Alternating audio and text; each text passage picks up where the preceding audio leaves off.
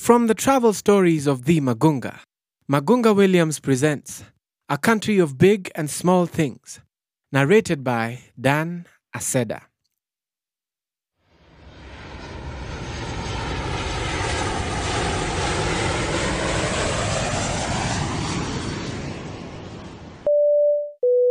Ladies and gentlemen, When you fly business class, they let you out first, and then when you're safely away from the plane, the rest of the livestock will follow. Those are the little joys that having a little more money affords people. It's not just about the extra legroom and the fact that they bring you slightly roasted tomatoes for breakfast. Being let in and out first is the subtlest definition of privilege. You know, just like in a political rally, you will know the hierarchy of importance by the order in which the politicians leave the stage.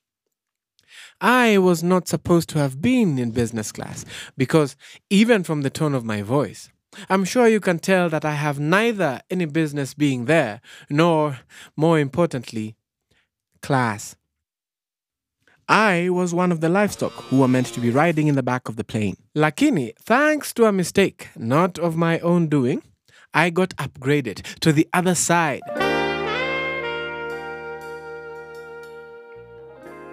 Where they serve you fresh juice when you enter, and sometimes when your ancestors have eaten. They might even kneel like Baganda wives. That is how I ended up being among the first ones on Jose Marti International Airport's immigration line. We had just landed in Havana for a trip that Jaber and I had been planning for almost a year. She had traveled ahead of me a week earlier, so I was alone. Two ladies who I remembered from the Muthaiga end of the plane went ahead of me. At first, I could not understand what was going on. The lady at the desk took their passports and then told them to stand aside. Hmm. I walked ahead, looking at them in amazement, because it's not often you see white people being frozen at immigration. If I had known that the same fate awaited me, I probably would not have laughed in my heart. The girl at the desk looked at me, then at the cover of my passport, and without even examining any further, said something to me in Espanol while pointing at the ladies. And here is the thing about languages you do not even need to understand fully what the other person is saying. You just need to know the context of your engagement, and you'll kind of figure out what she means. I was a black man traveling on a Kenyan passport and trying to get into the South American continent. So, of course, I had to go through the grinder. So, the immigration lady waved at some chap who came, picked the passports from her, and then came to where I was standing with the two white ladies. Show me your ticket back and your hotel reservation. He said to no one in particular, and also not in proper English. It's just that I can't do an impression of how people who are not colonized well speak the Queen's tongue. But I was prepared for this. I remembered all my training. I knew that outside here it's quite shocking that an African can be a tourist. One must either be fleeing a country that is dying to die. Insert tearful Warsan Shire poetry, or they must be trying to smuggle in bad things. It was during this interrogation that I noticed my fellow livestock had started filling up the line behind me. Mostly white people who walked to the immigration counter spent all of three minutes, and before you can even say passport privilege, they were already sipping Cuba Libre served with little yellow umbrellas while singing Havana Onana. Ah, next to the Malecon. The two ladies gave him their documents, and when he turned to me, I showed him my Turkish Airlines itinerary.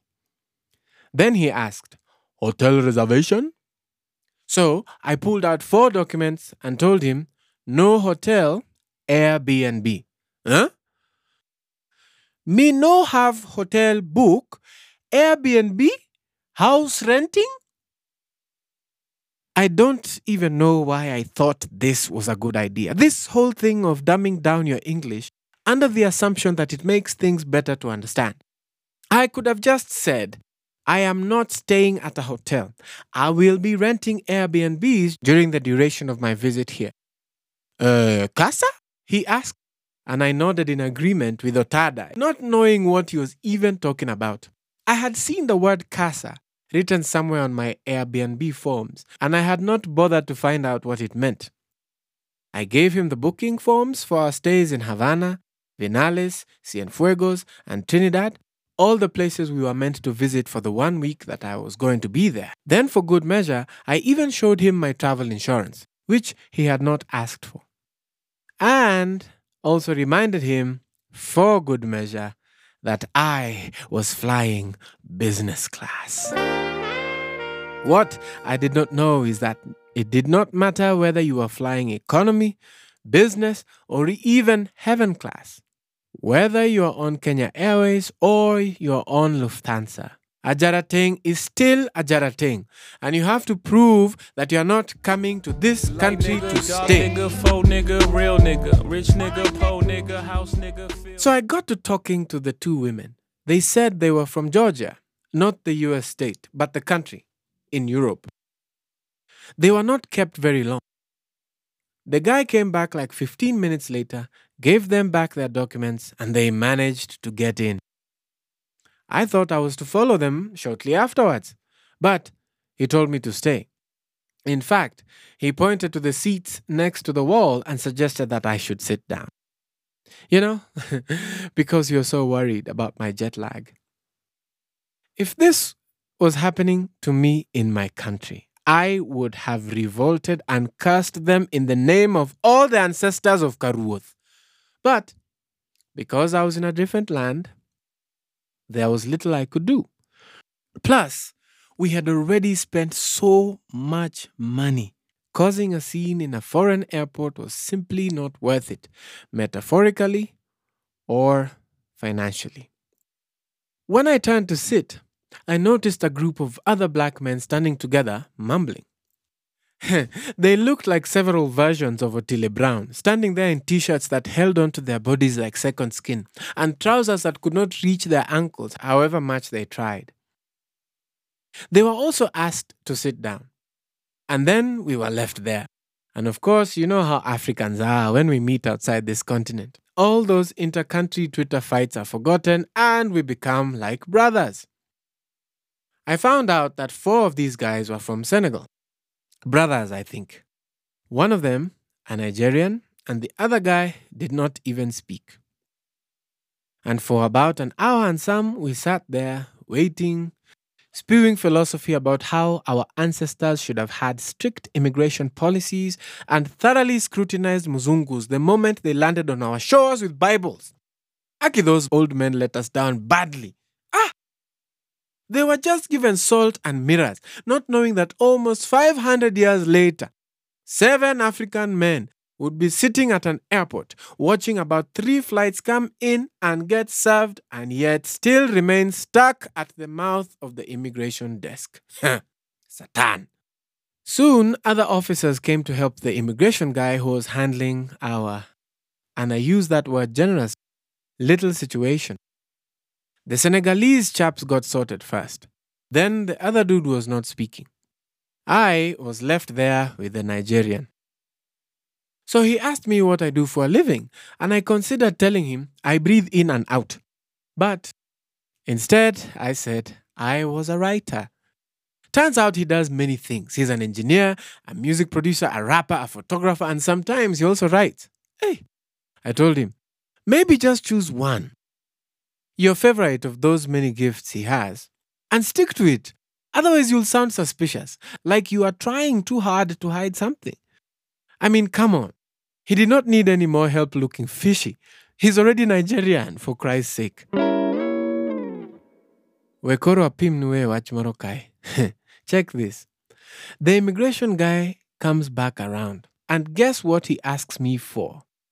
My return ticket and hotel reservation. Hey, I already gave them to you, I said, pointing at him, just in case he thought I was talking to somebody else. Me? Yes, you, Alejandro. Okay, fine. I did not call him Alejandro. But if I had, would that have been so indelicate? This dude had not even introduced himself to us. Okay, and how long are you staying here for? a week. I travel back on Friday. Next Friday? I nodded, mostly out of frustration, because exactly what is the difference between what I had just said before this question? Ah, like I'm a Luo Bwana. Even in such moments, I still feel the need for self preservation to show my indignation to the entire process. And how much money do you have? 80 euros and some more in the ATM card. The truth is, 80 euros is all I had. The rest of the money was with Jaber, who was already in the city waiting for me. And where do you work? I am a writer. Journalist? Well, kind of. I have been trying to explain to my mother for the past four years what blogging is, and she still hasn't gotten it. How do you think that would go for someone whose country first allowed the internet and personal computers in 2008? Anyway, he turned to the Nigerian and asked him the same questions. But when he got to the final question about what he does for a living, the dude went all in. He mentioned everything, including being a Nigerian. But the most memorable part was at the end when he told the immigration guy, I am a rapper, Ogasa. I rap. I can even rap for you right now if you want. Can I rap for you? Oh? I sat there stifling my laughter, trying not to even shake from the giggles. I kept praying for this interview to end quickly just in case the suppressed laughter decided to come out of my butthole instead. like, what was the logic here? That he could rap his way past immigration, Ama? Mm. That he would drop bars and then, by some mysterious stroke of luck, the immigration guy would also turn out to be an underground rapper with a street cred to protect, and then they would battle it out for his entry into Cuba. You know what? It worked. Or rather, I think it worked because Alejandro left, went back to his office, and then came back for him. The Nigerian. And he was let through. And who was left all alone? Me. This guy. This Luo man who thought he knew the tricks of getting past immigration better than a Nigerian. Mm. I tell you, I spent the next 20 minutes wondering if I should also have offered to write the guy an article to prove that I was actually a writer. Then Alejandro came back. And guess what he asked me for? My return ticket and hotel reservation. At this point, I told him, Listen, Chief. Always call people Chief when you need them to do something for you. I was the first guy whose documents you took and you went with them there to that office. I said, pointing at the door he had been walking in and out of. Come. Come, we go. I help you find them. I was actually bluffing when I said that, but he bought it. Only that as soon as we got to the door, he asked me to stop, walked to a desk, picked up a bunch of papers, lifted them towards me, and asked, Are these your papers? Are these your papers? I responded like that in my mind. But with my mouth, I simply said, Si, patron. With humility. Then we went through my itinerary once again. I explained to him that I would be spending in Havana for the first few days. Then we would go to Vinales, then to Cienfuegos, then Trinidad de Cuba, then back to Havana for a day before going back home. Basically, the very same thing I had told him when we first met. Mm. But somehow, this time, it all magically made sense, and he asked the lady at the counter to punch me through. And I thought that was the end of it. But it was not. Next, I found my suitcase waiting for me, carefully picked out from the conveyor belt. He asked me, Is this your bag? I said yes. Wondering how they were able to pick out my suitcase, which I had not shown them, but could somehow not find documents I had personally handed over to them. And as I dragged it over to where he was directing me to, who do I see standing there like suspects waiting to be arraigned in court? Ha! All the other Africans we had been frozen with. All this time I had been thinking that they had been let go. But wapi! I was handed over to a female airport security dressed in all green with white stockings and a skirt so short I could see Ezekiel Mutua trying to ban it from Nairobi. She told me to place my suitcase on top of a table and then open it. It's incredible how this whole process makes one feel guilty, even when they know they have done nothing wrong. It's almost like when someone farts those silent killers and then people start looking at you weird. I mean, you know you're not the one who's did it, but from the way you're being accused, you even start to doubt yourself. So, me, I was over there opening the zip to my suitcase, praying that they do not find the packet of cocaine that I know I did not squeeze in between my towel and my sweatpants.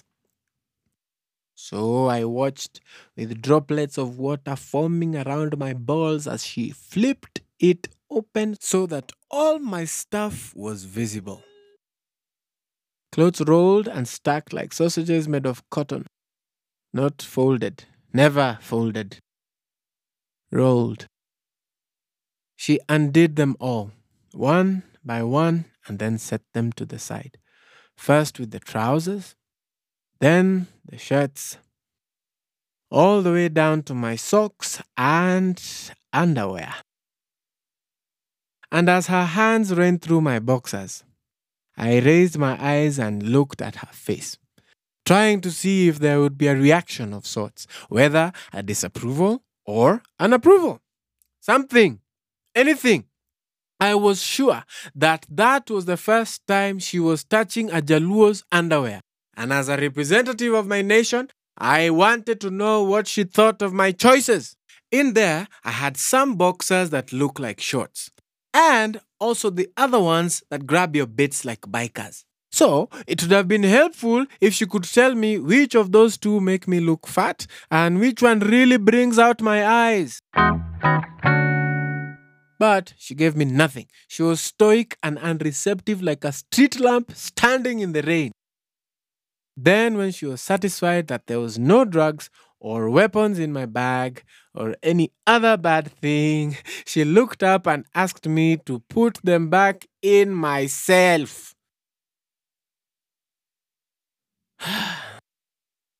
then we stood there for a few more minutes until another plane landed. And that is when they came back to us one by one, giving us back our passports and telling us we were free to go. This was about 2 hours or something since we had landed at 7:20 a.m.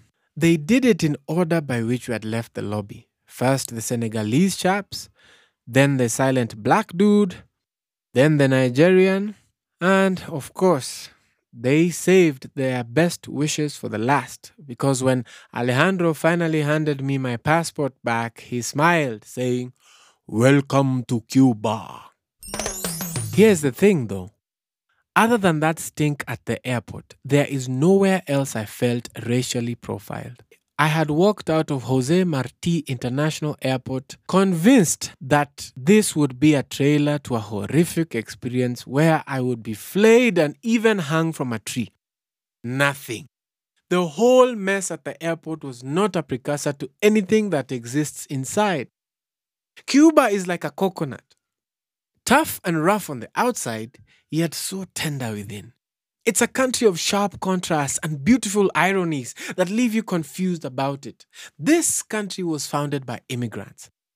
Half of its population is black, made of descendants of Africans who had been exchanged for salt and spices that many years ago. Their dominant religion worships the old Western African gods, like Oshun.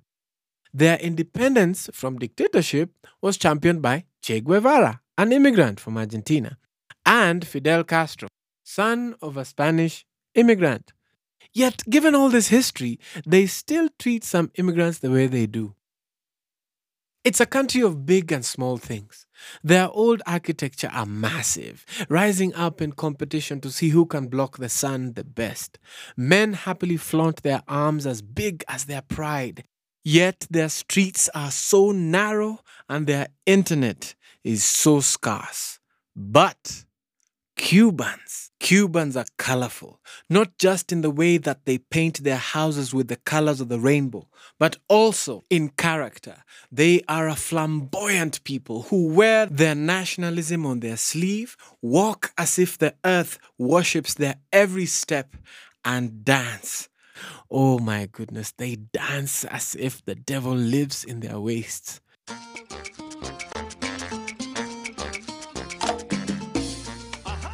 But their food is dull and unimaginative, and they think everything can be eaten with guavas. In Havana, you're never more than two steps away from someone who is ready to kiss your cheeks, call you his friend, and even invite you into his home to meet his mother. And when you sit along the walls of the Malecon in the evening, when the sky looks like it's bleeding, you will not be able to sit alone without someone asking you where you are from. Then you will both sit there and watch a dying ball of fire quench itself into the sea. And if you are unlucky, you will see a cruise ship chasing after the sunset, taking those lucky bastards to whichever Caribbean island lucky bastards are taken to. Generally, a Cuban will not be mean to you. One or two might sell you cigars made of banana leaves. But if you have ever bought anything from Githurai, Now I said to me, talk again. then you know that is child's play. And this is why, up to now, something still bothers me about that little incident at the airport. And I wonder, at that moment when Alejandro gave me back my passport and said, Welcome to Cuba, was he talking to me as an immigration official or as a Cuban? Aquí puedo meter. ¡Claro que sí!